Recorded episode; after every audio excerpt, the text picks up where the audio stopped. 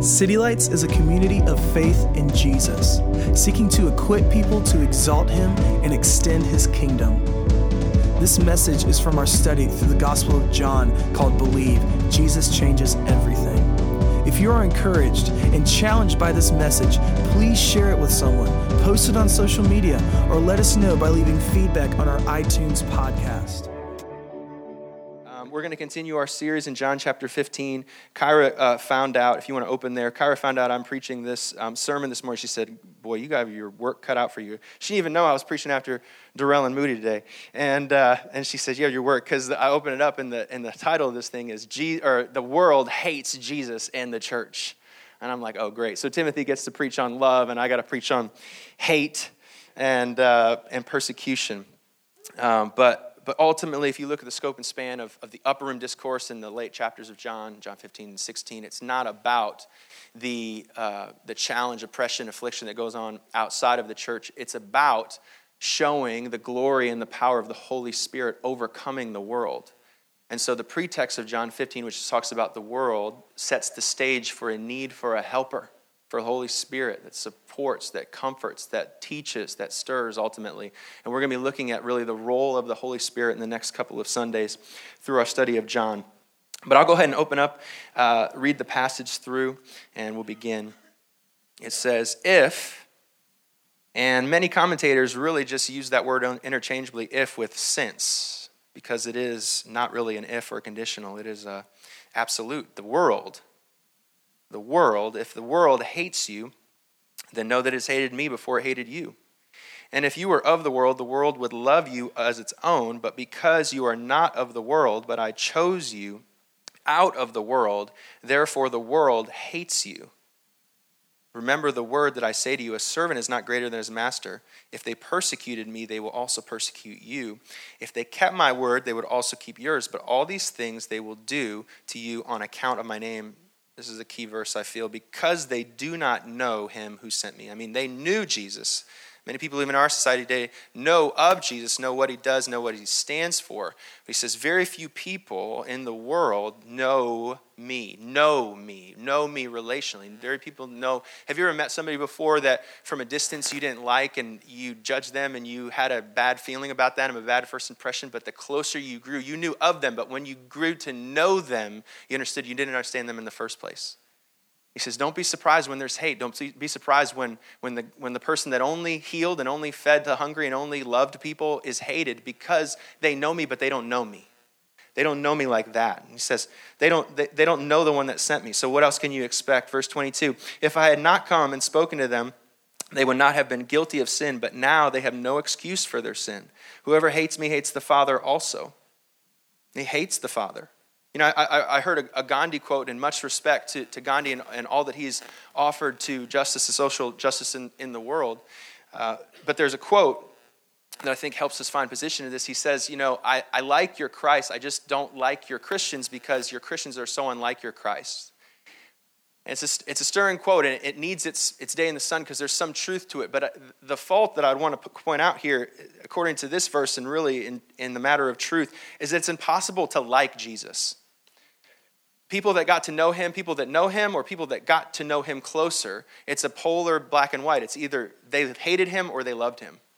It's, impo- it's impossible to just sort of like what he stands for without knowing who he is. And so Jesus is saying, the world doesn't just dislike me, it hates me. It hates me because I stand for what it doesn't stand for.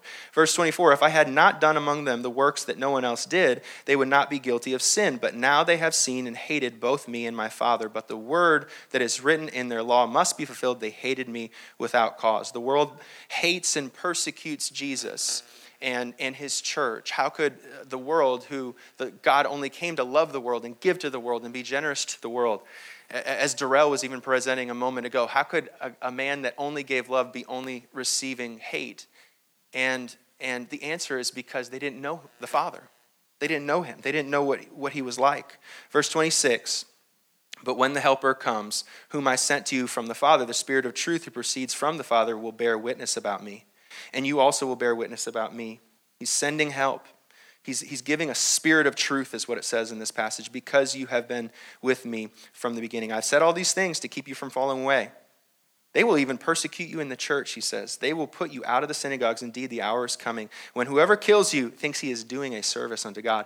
And they will do these things because they have not known the Father nor me. But I have said these things to you when the hour comes that you may remember that I told them to you my daughter Rose is 11, and we have this arrangement right now where uh, she um, doesn't call out the stupid things that I do that she knows now are stupid that she used to fall for when she was nine, and now she's 11, so she doesn't fall for them. Where we have this pact now where I pretend like it doesn't happen, and then she like also pretends like it doesn't happen. But we both know that it happened. We both know that she knows now that I'm not as cool as she once thought that I was, if she ever thought I was cool in the first place. The other day, I was picking up uh, Sweet Reagan for youth group to go to youth group together. We carpool, and I went and picked her up, and I'm on the other side of town, and I put my right hand blinker on, and from the back seat, she goes, uh, Dad, your work is on the left.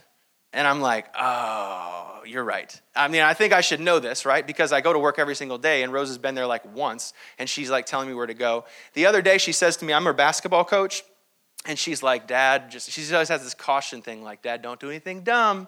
Don't, think, don't do anything stupid because people are smart. You know, they're going to figure it out that you're not that cool. And so the other day she says to me, and it was, it was a good point. First of all, I'm going to give her credit. She was upset because, and this is on me, okay?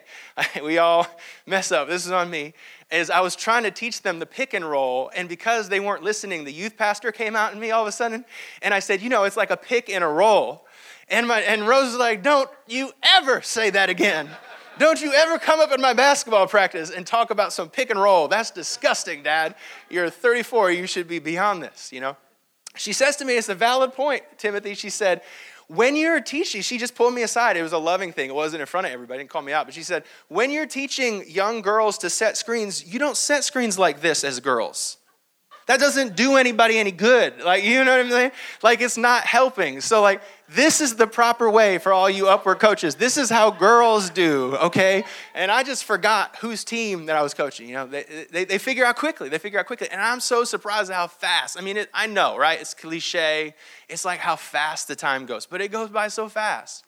And the thing about it that will get you as a dad is that there's actually a Reggie Joiner book called Phases. It's a great book. Kids Ministry reads it. It's awesome. It just talks about the phases of your kids and what matters to them in different phases. And it talks about how really it's a myth that you have 18 years with your kids.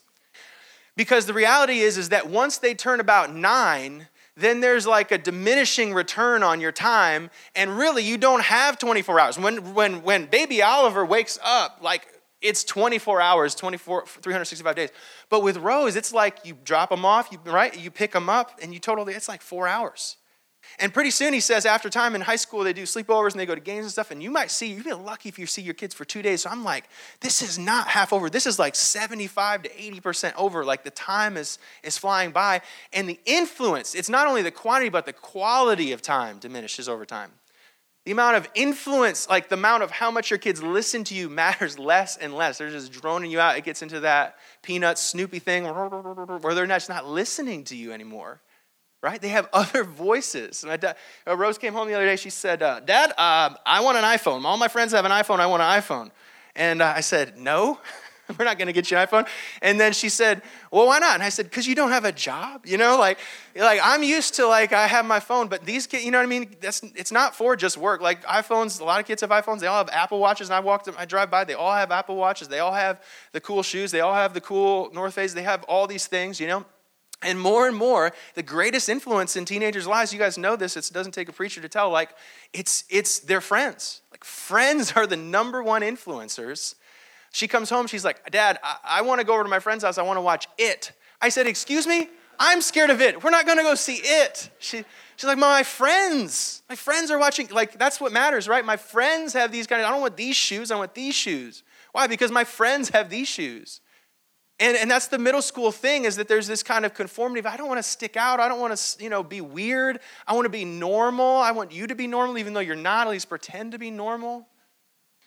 Yeah, but we're, but we're not really that far graduated from middle school, a lot of us, right? We, we want to be, we want to be liked. We want to be funny. We want to be smart. We want to say something. We don't want to say something and have nobody listen to it. We don't want to stick out. Like, we have FOMO. Mary Lee's telling me down here, she says, I have FOMO. I said, What's that? Fear of missing out. I said, Me too, girl. I got a fear. I'm not afraid, like, to admit that I have a fear. I'm, I'm afraid I don't want to miss out on something. I want to be part of the group. What's going on? I want to be part of the party. Nobody wants to get left out. And this, this inner urge to want to belong, like it's so common to 13 to 34 year olds. Like we just want to belong. We just want to be, we just want to, all the way, all the way. We just want to be part of something. We want to be known. We want to be, we want to matter. And sometimes I think that in my story is that sometimes that desire to belong can oftentimes compromise what we know is true and what we believe is true. And when we get together in social scenarios, we stop actually thinking about what's really true. We stop thinking about, like they did psychological uh, studies of like the people during the Cold War at the Kennedy table, you know, like, or the Johnson table when they had to decide things about Vietnam. Like they just decided the person to the left and the right of them was so smart, they just kind of checked their brain at the door. And when they all mutually did that, there's this thing called groupthink where they just kind of coasted to whatever, like, you know, the momentum was swinging. And the reality is, we, we stop thinking about the question, what's true. Oftentimes, if you were to do some reflection, I would guess that a lot of your frame of reference is the question is not what's true, but what's funny, what's cool, what's, what's successful, what's beautiful, what's going to get attention. Like, these are the types of things. And if we're not careful, we absolutely leave completely astray is the question of what's actually true. Like, what, what's true?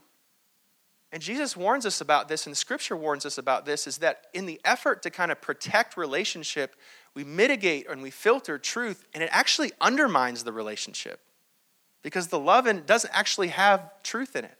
And James describes that as, as we're like waves that kind of get washed to and fro. We kind of chameleon in and out of where we are and what we're doing, and what's true doesn't really matter. Is like who's in front of us is what makes the you know, flavor of the day to be true.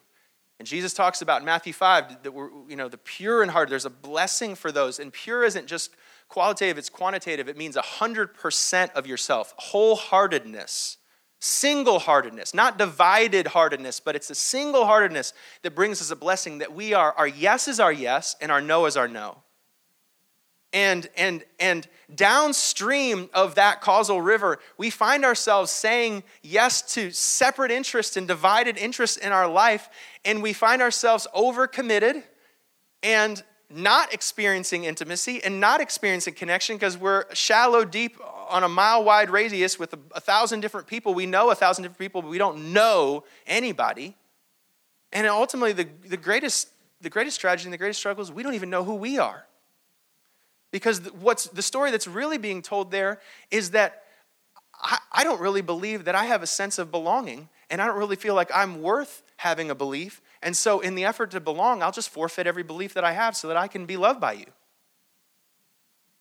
And so Jesus pre- presents to us this is, the, this is, I think, the promise that we want to keep our eye on because it is a, a gloomy passage. But the promise, the good news today is that Jesus sends us the spirit of truth.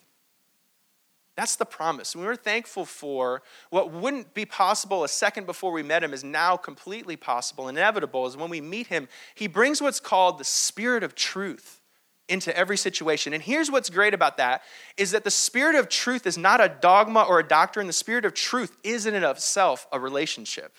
It is a person. Jesus says in the famous passage John 14 is I am the truth. In actuality, any truth that doesn't have me in it isn't truth in the first place. His truth is different than our truth. Like our truth executed in love is this kind of thing of like, I know that this person over here is super annoying and has a lot of room to grow and needs extra grace, like an extra grace required situation. And so I'm going to do the job of having grace and love by kind of like not telling them and just kind of like being passive aggressive and maybe like throwing a couple comments over the side. Like that's our highest picture of like what truth looks like. But Jesus' truth was never forfeited of his love. His love was never bankrupt of his truth, but his truth was never forfeited his love. It's two wings of the same bird. It's perfect truth and perfect love because they're actually part of the same root system. Truth and love are two wings of the, of the same bird. And so his heart towards humanity is you're, you're acting below your value right now. Like it's always, the truth always comes with an invitation to the relationship to live within that truth. The truth is never unrelational. The truth is never just mathematical. It's never a measurement to create distance. It always has this invitation to say, you're not acting to the way that you're created. You're capable of more than you can even imagine right now. And so the truth of live righteously is matched with a relational invitation to come and follow me and be with me. as opposed to a judgment. It's a come near. And so the truth, you know, like, like the church kind of stands on these platforms and says, well, the truth is that abortion is a sin. And there's biblical causation and biblical rooting and, and, and, foundation in why that would be true, but that truth is never in the Father's heart, and the spirit of truth is never absent from relationship and love. So the, so the back end of that sermon is that although abortion is less than God's best, he says, Bring the children to me and I will foster and care for children. So my call is that if the church has a vision for truth that only uh, draws the line against abortion, but doesn't have an equal and opposite invitation for adoption, it doesn't fully embody the spirit of truth. And therefore, it's not truth in the first place because truth is a person, it's not a principle. It's an invitation into relationship. And so, our call today, our prayer, is God help us understand all things, but let alone persecution, through the spirit of truth. Call out to the helper. Spirit of truth will come, it says. There's just a couple of things that I see in this passage that I think we can see through the spirit of truth about persecution. In verse 18 uh, through 20, he begins to talk about the world. And I want to focus on that because what you define in your Webster dictionary in your head of the world greatly influences the way you interact with it. Where you categorize what, quote, the world is, which I would submit to you that probably you have more uh, subjectivity and prejudice about quote what the world is that comes from you know passive understanding rather than actual study and actual relationship with jesus. The world is something that's that's actually this is the truth i believe about the world. The spirit of truth would reveal to us. The truth of the world is it's not a place as a zip code as you would consider. It's actually a government. The truth is not a so here's the thing is that there's three different types of worlds in the bible there's like the seven day creation world. There's the John 3:16 like God so loved the world, humanity world. And then there's something called the power of the prince of, of, of the air, this dominion on the earth under Ephesians 2 that just talks about the place where God's not welcome. That's the system. So when you say the world of baseball, baseball goes beyond the diamond. Baseball in the 1940s deeply impacted race, deeply impacted World War II. It was greatly influential beyond the, the, the, ballpark. Like the world is not a place. And so this is the most important thing about the teaching is like the, the myth that we can escape the world by coming in here is highly uh, flawed. The world is in this room. The world is, is gossip, the world is ambition. The world is the need for approval. It's everywhere where Jesus Lord. And it's the good news that I have to break to you as bad news is that you are not escaping the world by sitting in this seat. And the better news of that is that when we leave the front doors of this church, we are not escaping the kingdom of heaven because the kingdom of heaven is out there as much as it is in here.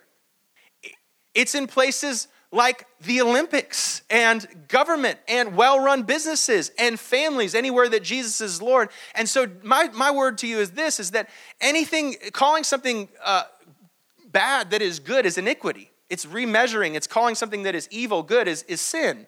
But just as evil as that is to call something that is good and calling it sin, right? Both, it works both ways. Is to, to call something that is part of the glory of God, under the dominion of the kingdom of heaven, to call it bad just because it's not in the Christian bookstore, or not in our small group, or not in our family room, or not in our church.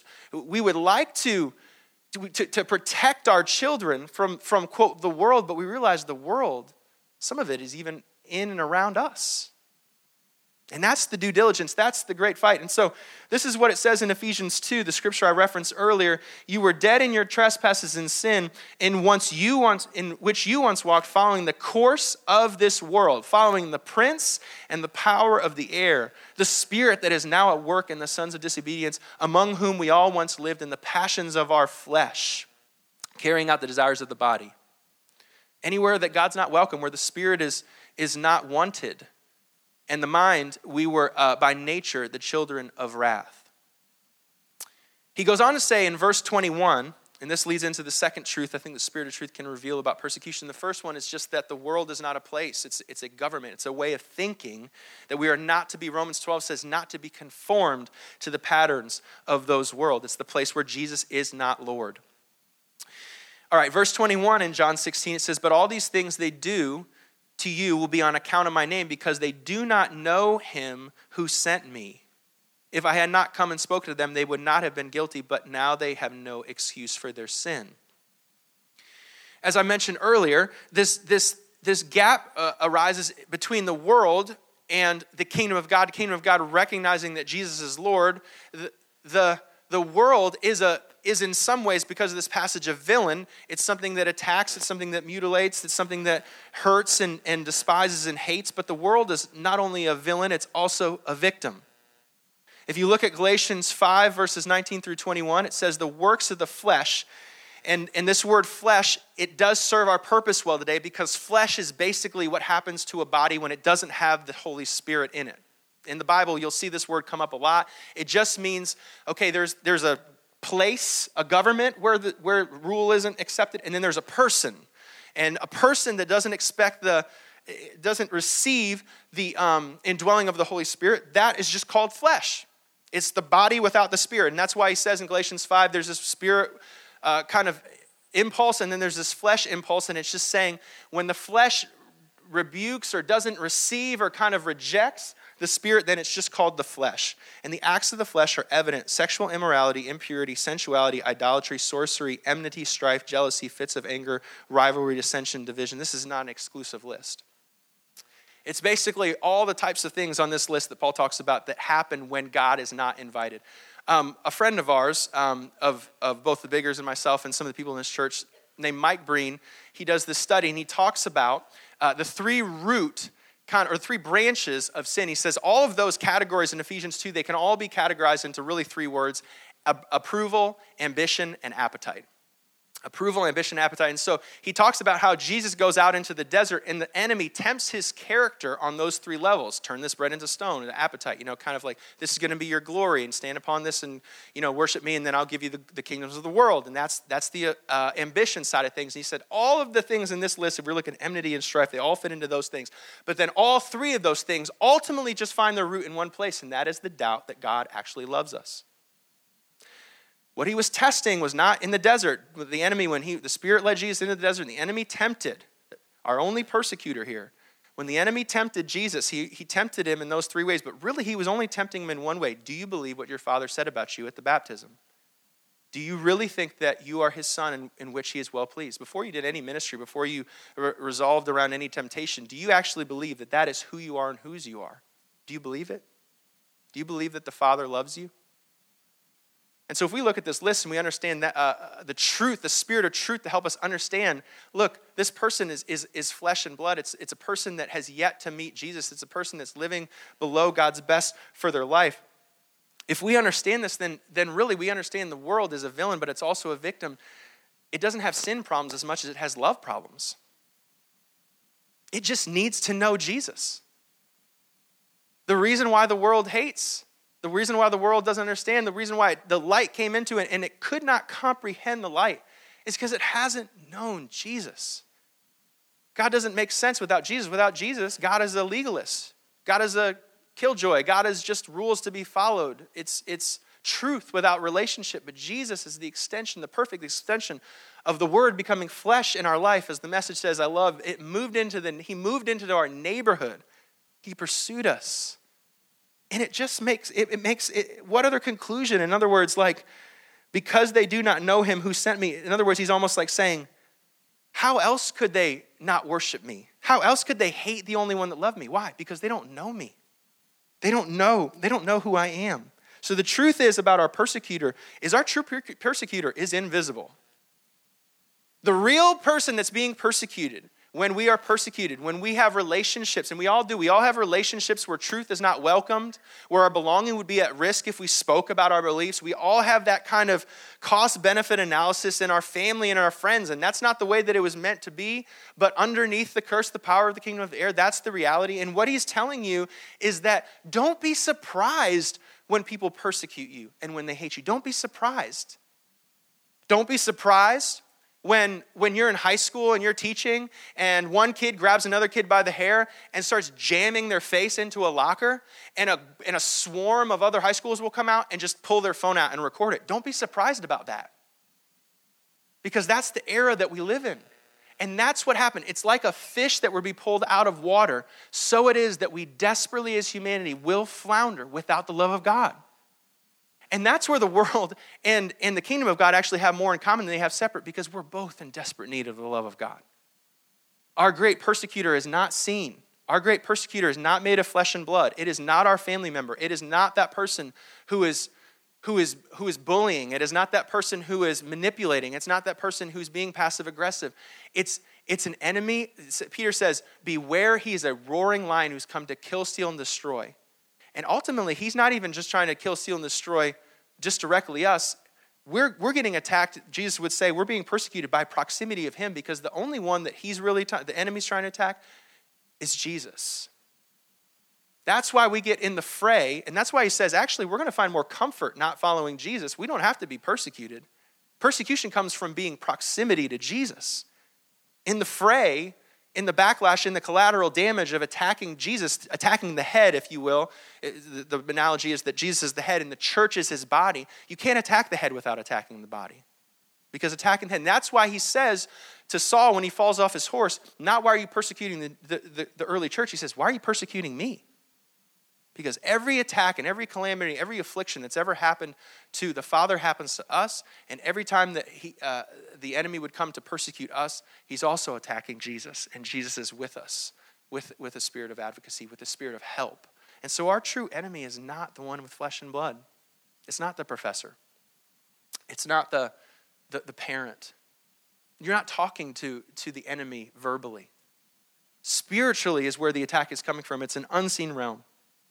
Lastly, and I think it's very important for us in the American church today, back up to verse 19, it says, If you were of the world, the world would actually love you as its own. But because you are not of the world, I chose you out of the world, therefore uh, the world hates you. I've, I've preached maybe two or three times on persecution, and I have to do it with tongue in cheek because, come on, guys, I had a Starbucks on the way. Like, we're not being persecuted. You understand? Like, so, so to kind of heroize, the, like, make, make heroes of ourselves over this thing, and we're, we're trying to play the wrong part. Like, we have friends in Sri Lanka, they're being persecuted. Like, they're in threat of, of death. Like, you can go home and read these, these websites about persecuted.com, and it's like there's, there's, there's churches being just bombed and blown up in Egypt right now. Like, hundreds and hundreds of people are just being killed because of their faith. In India, like, you know, you come to Christ and you leave your family. Like, you leave your livelihood, you leave your community, you're kicked out of everything and your relationship and your financial well-being. Like, we're not, we're not being persecuted. But I will suggest this point if the Spirit of truth will allow us to see this with new eyes. Potentially, the persecution that we face in America can look like comfort more than it looks like pain. Because all the enemy really would want, the great persecutor, not to give him any more glory, but the persecutor, the only persecutor that we face, it's, it's a different vehicle, but the aim is still the same all across the world. It's conformity. And if he can use comfort to make us conform instead of things like pain and separation and loss, then he'll use either of those weapons because it's not about us. It's about trying to rob from the King of Glory. That's what he's mad at. That's what he's trying to do. And what if, what if the, the conformity, what if being the same, what if the need to be accepted is actually our, our greatest enemy? And what if blessed is the persecuted in Matthew 5 is actually true and that the people in the dispersed places of the world where the church is spread out actually experience more joy, kingdom of heaven, and freedom than we actually do. And we think we have freedom and we are, we are a place of, of liberty, and maybe spiritually they're more free than we'll ever be. Maybe the truth about persecution is that we can receive persecution in this country through comfort before we actually re- receive um, any pain. But ultimately, this is, this is our hope this morning, is that ultimately persecution division, um, judgment, when you're judged, when, when you're maybe not disowned, but disincluded in your family, when you're categorized because of your faith, and you're um, put through this kind of prejudice because your church or because the church has been used to do this, and then so therefore are you. If that's any way your story, if any way your story on Monday is, is you're part of a relationship where you know that truth is not actually going to be accepted, and so you're needing to kind of fight for belonging within the relationship and not actually be able to, to abide by the spirit of truth. And you're divided in your heart because of that. Cancer is cancer, persecution is persecution at any scale and any level. And it's still aimed at the same place. It's still trying to do the same thing in the same ways. If that's your story at all, then the good news is ultimately that persecution, because, uh, because of Jesus, is a completely invalid practice. He says at the end of this, take heart. Like, I'm going to share the bad news with you just to make you understand the brevity of the good news. The Holy Spirit is victorious over every issue that you're ever going to face. And take heart and take joy in that persecution because I have overcome the world. It's, it's already been established, it's already been finished. He's already won the fight. We're on the winning team. There's, there's trash talking during the garbage minutes of the basketball game, but that's it. We are on the winning team. So I used to, uh, I, I, play, I play basketball. I play church league basketball, which oftentimes the quote is that there's nothing church about church league basketball, and it's pretty true. And so I play churchwood, uh, church basketball at Brookwood, and, uh, and in church basketball, if you've ever played it before, it's a lot like the NBA, but nobody's watching. So people are taking it real seriously, and we really want to win, and we're like calling timeouts and calling plays, but nobody knows how to do anything the right way. And ultimately, it looks a lot more like upward basketball. It doesn't look like the NBA. But the point is, is that inside, internally, it's like the NBA. And one time we were playing last year, I'm in like the 18 to to 40 league, I guess. I tried to get in the 40 plus league um, based on injuries, but they wouldn't let me. So then I just run around and I'm developing asthma, I think, just from playing in this league. But so we're playing, and we're up by like 20 points on this yellow team. And this dude comes down, and it was a you know house of highlights move. I mean, he just did some you know shuffle, shammy whammy, and hit some three. And uh, he looks straight at the guy who's guarding me. I'm sitting over here on the bench. He looks at the guy that is guarding me. He says, "Boom!"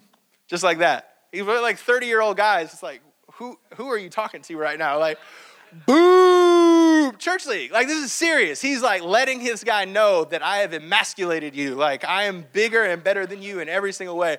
Boom, just like this, like this. And it was just this, I mean, it's so, it's so, it's so awkward because nothing's, it's like squeak, squeak, squeak, squeak. Like, there's nothing going on. Everyone's just like quiet now. And then finally, here the guy goes, dude, look at the scoreboard. you know, like, look at the scoreboard. And, and the spirit of truth, the cool thing about it is, is that it allows us to see a perspective of a greater reality than what we're in right now. And the truth is, is like persecution is a, is a blip and an inconsistency and an overall continuous pattern towards glory. Like the truth, the spirit of truth puts us in a position to look back and understand now, not later. Like that doesn't matter in the scheme of things. What matters is the unseen. What matters is souls. What matters is truth. What matters is love and the spirit of truth executing itself in the world. But if somebody has something against you, an offense with you, that offense is actually not even valid. It's a bankrupt check. It's trash talk in the garbage minutes. Like, it, it doesn't ultimately uh, affect the course of the game. We are on the winning team. We are destined, like C.S. Lewis talks about this, this you know, this, um, when he talks about the sovereignty versus free choice, and he just says, between sovereignty and free choice, Calvinism, all that stuff, it's either way. It's a river facing in the downwards direction towards grace. And that person is just, is an enemy for a season, but ultimately, he can and will, or she can and will come to glory to know him. I think that the show and tell we find is in Acts chapter 16. I'm going to brush over this passage and give us some takeaways today. But the story of Paul in prison um, there's a cooperation just to leading up to this where Paul and Silas, two great apostles in the new early, early New Testament church, find themselves in prison because of not, not the magistrates or the government or the political uh, uh, authorities or the slave girl that kind of t- tells them in. He disrupts, and as this Acts 10, it talks about the church is turning the world upside down. He disrupts the, the natural, even keel balance of society. And they find themselves in prison, but it's not because of a slave girl, and it's not because of a president that's sitting on in a certain seat of authority. It's because there's somebody that's come, a, a, a ruler of the air, to kill, steal, and destroy. And so they find themselves in prison. And, and as we look at this, I wonder if we could see just a set of glasses to help us understand what it looks like if our greatest enemy and persecutor is unseen, what it looks like to call on the helper that has overcome that enemy. To truly get to the source, understand from the Spirit of truth who we are, whose we are, and therefore how to, how to how to approach uh, truth in, in right ways. And this is, the, this is the call. It says to call for help in John 16. And this is what I feel like Paul is doing. He's calling on the only one that can help him, the helper. It says Paul's in prison. And about midnight, Paul and Silas were praying and singing hymns to God. And the prisoners were listening to them. And suddenly there was a great earthquake, so that the foundations of the prison were shaken. So we can talk about all this like on a theoretical level, like, yeah, there's persecutors and God's going to help you out. But like, this is where we catch a vision for this thing. This is where we catch a vision so we understand like truth isn't just something to be known, truth is something to be responded to. Like the spirit of truth, it doesn't just stop here in your brain, it empowers you to influence the world around you with truth. And so it says he's singing and everybody's being influenced, everybody's listening. And this is crazy. And immediately says, All the doors were open, and not just the people who were singing, but everyone's bonds were unfastened because of this recalibration towards truth, because of this changing of the mind between the ears. It starts between the ears of this changing, not being conformed by the patterns of this world, by the peer pressures and the needs to be liked. Understanding belonging must come from a deeper place and a, and a source, anyways. And what it's going to look like when you're a tree rooted in that soil Everyone's chains and bonds were unfastened. Verse 27 When the jailer woke and saw the prison doors were open, he drew his sword and was about to kill himself, supposing that the prisoners had escaped. And this is what I love. But, but Paul cried out in a loud voice Do not harm yourself, for we were all here. We are all here.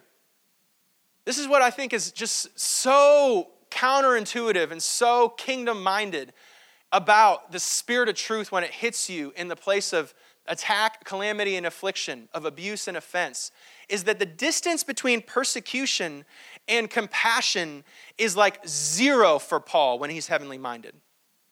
Like there is no gap between the place of affliction and persecution for offense to live anywhere in there. There's no gap. There's no I came to conclusion. There's no like, oh, at first I was like hating this guy and then I learned to forgive him. Like there's no even forgiveness necessary because he's never even dipped down to that subpar narrative. He's always lived with his head, you know, seeking joy in a higher place. He doesn't even have to do the due diligence of running through the 12 steps of forgiveness with this guy. He just already lives in the place of forgiveness. He already lives in the place of truth. This isn't my enemy, and this isn't my home. And this person can't do anything for, for me or against me because I'm on, a, I'm on a different team and the score's already been decided. And so there's no, there's no reason for me to even get caught up in the snare of unforgiveness because in the scheme of things, in the scheme of things, persecution even isn't invalid in the first place. Isn't valid in the first place. And so it goes on to say this. Uh, the aftermath, I think we all know, but and the jailer called for the lights and rushed in, and trembling with fear, he fell down for Paul and Silas. Then he brought them out and he said, Sirs, what must I do to be saved? And they said, Believe in the Lord Jesus, and you will be saved, and your whole household is saved the conclusion. That's the thing is like truth goes on offense. It doesn't just corner up in the corner and say, well, you don't belong here because you're not part of the truth. Like it insists on invading other spaces. That's the way that Jesus is. And so he moves in. It's not just playing good defense, like he moves in offensively into that territory and takes things that weren't part of the kingdom in a moment now are. And he says, and he looked uh, them in the same hour of the night and washed their wounds, and he baptized. He was baptized at once, he and all his family. Then he brought them up into the house and set foot before them. He rejoiced along with his entire household, uh, and he believed in God. And so there's three things that I think that the Helper um, would bring us to this morning. If we were to see the Spirit of truth, we would know whose side we're on and who we could call upon, and ultimately who's going to sway and affect uh, the course of, of our day, of our life, of, of history and that is to call on the helper. That's the prescription at the very end of the passage. I'm not telling, he's saying, I'm not telling you this just to be doom and gloom and sit in the corner. I'm telling you this so you call on the helper and do something about it. So call on the helper. Let the helper help you. Confronting persecution without, without the help of Jesus is, is, is folly, it's foolishness. He says, call on the helper. And I think there's three things that I see in this passage. You might have seen them too, that, that, that the helper would lead us in. The first is that the helper is here in this room on Monday as you approach relationships that are not accepting of truth. And by the way, all love welcomes truth. If it's really love, it'll receive truth. If it's not really, if it's if it doesn't receive truth, it's it's not actually, you know, part of the type of love that Jesus brings. But the helper, he says, he brings them, I, believe he brings us into a spirit of consecration. You know, the reality is, is that the only vulnerability we have to persecution is our jealousness for that pers- for the people that are persecuting us. I don't know if you ever caught yourself doing this, but like in a lot of ways, I feel like the kind of Christian religious spirit, the reason why I get so up in arms about people that confront the church is because, in a way, they kind of wish that they had the same type of freedom and liberty, and they still actually, you know, they're kind of jealous that, or we're kind of jealous that we can't live with as much freedom and liberty as that person is living in. And so we're upset because this person is like being able to, you know, hook up with who they want to hook up with and make the decisions that they want to make with their life, and because they're achieving worldly success, and and because they seem on the outside happy, and there's this kind of woe is me, how come God's not helping me, and how come I'm trying to follow and I'm not seeing the same type of fruit in, in my life? The reality is, is that if we do the right battle of understanding whose we are and, and who we are in our belonging, then that persecution just becomes null and void because it's not a place that I'm angry at you. I can't be angry at you. I have so much joy, I have to be sad. I have to move to the place of compassion. I have to understand like where I am in the scope of reality. So the spirit of truth tells us to call on the helper and he helps to consecrate us. This is what's so bold about Paul is that he is living in such a, uh, an equation and a reality that joy has to be found in somewhere else than circumstance the way that he's singing. He is not for one minute challenged. He is not for one minute discouraged about the circumstance because he knows the stakes of the game. And ultimately, there's nothing to be envied or jealous or, or angry about in the first place. There's only room for love, there's only room for compassion because I'm so, uh, I'm so convicted and so, um, so held by the love of God and, and who God is over my life. The second thing I, ha- I think that the helper uh, does for us is he leads us into a spirit of compassion. And I was speaking actually to somebody um, in the church about something in this topic. And I really felt the Spirit say this. The Spirit of truth is, I really believe, as a normalized principle, that if, if we were in a situation, again, where truth was not welcomed within the relationship and we were to, to pray to God, I really do believe that if He were to pray with us and talk with us, and that is a conversation for 60 minutes, for like 50 minutes, He would talk about compassion and He would talk about moving to the place of forgiveness and love, because that's ultimately His heart.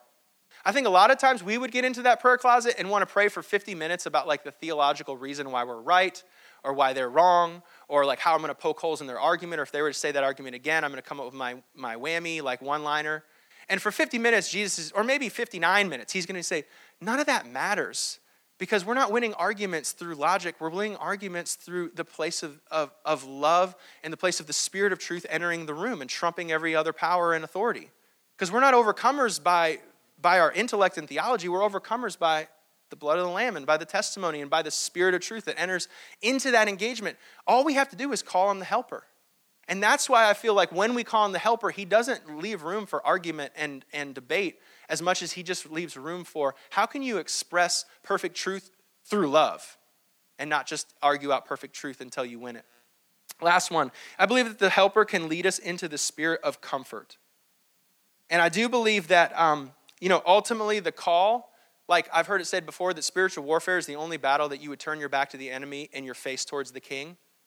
Because ultimately, like all of the all of the weapons of, of spiritual warfare, and we are somewhat talking about that topic this morning, all the weapons like the belt of truth and the shield, you know, and the helmet of salvation and the shield of righteousness, like all of those things are pretty much defensive weapons. And the position that we take is not to get aggravated or revengeful or spiteful, it's just to sit and feast in the presence of our enemies.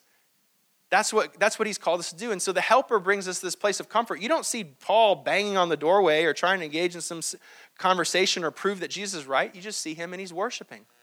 And he does more victory in the battle by sitting next to and under the wing of, of his father than he does in all of the arguing and pushing and pulling and corralling. He simply does his warfare through worship.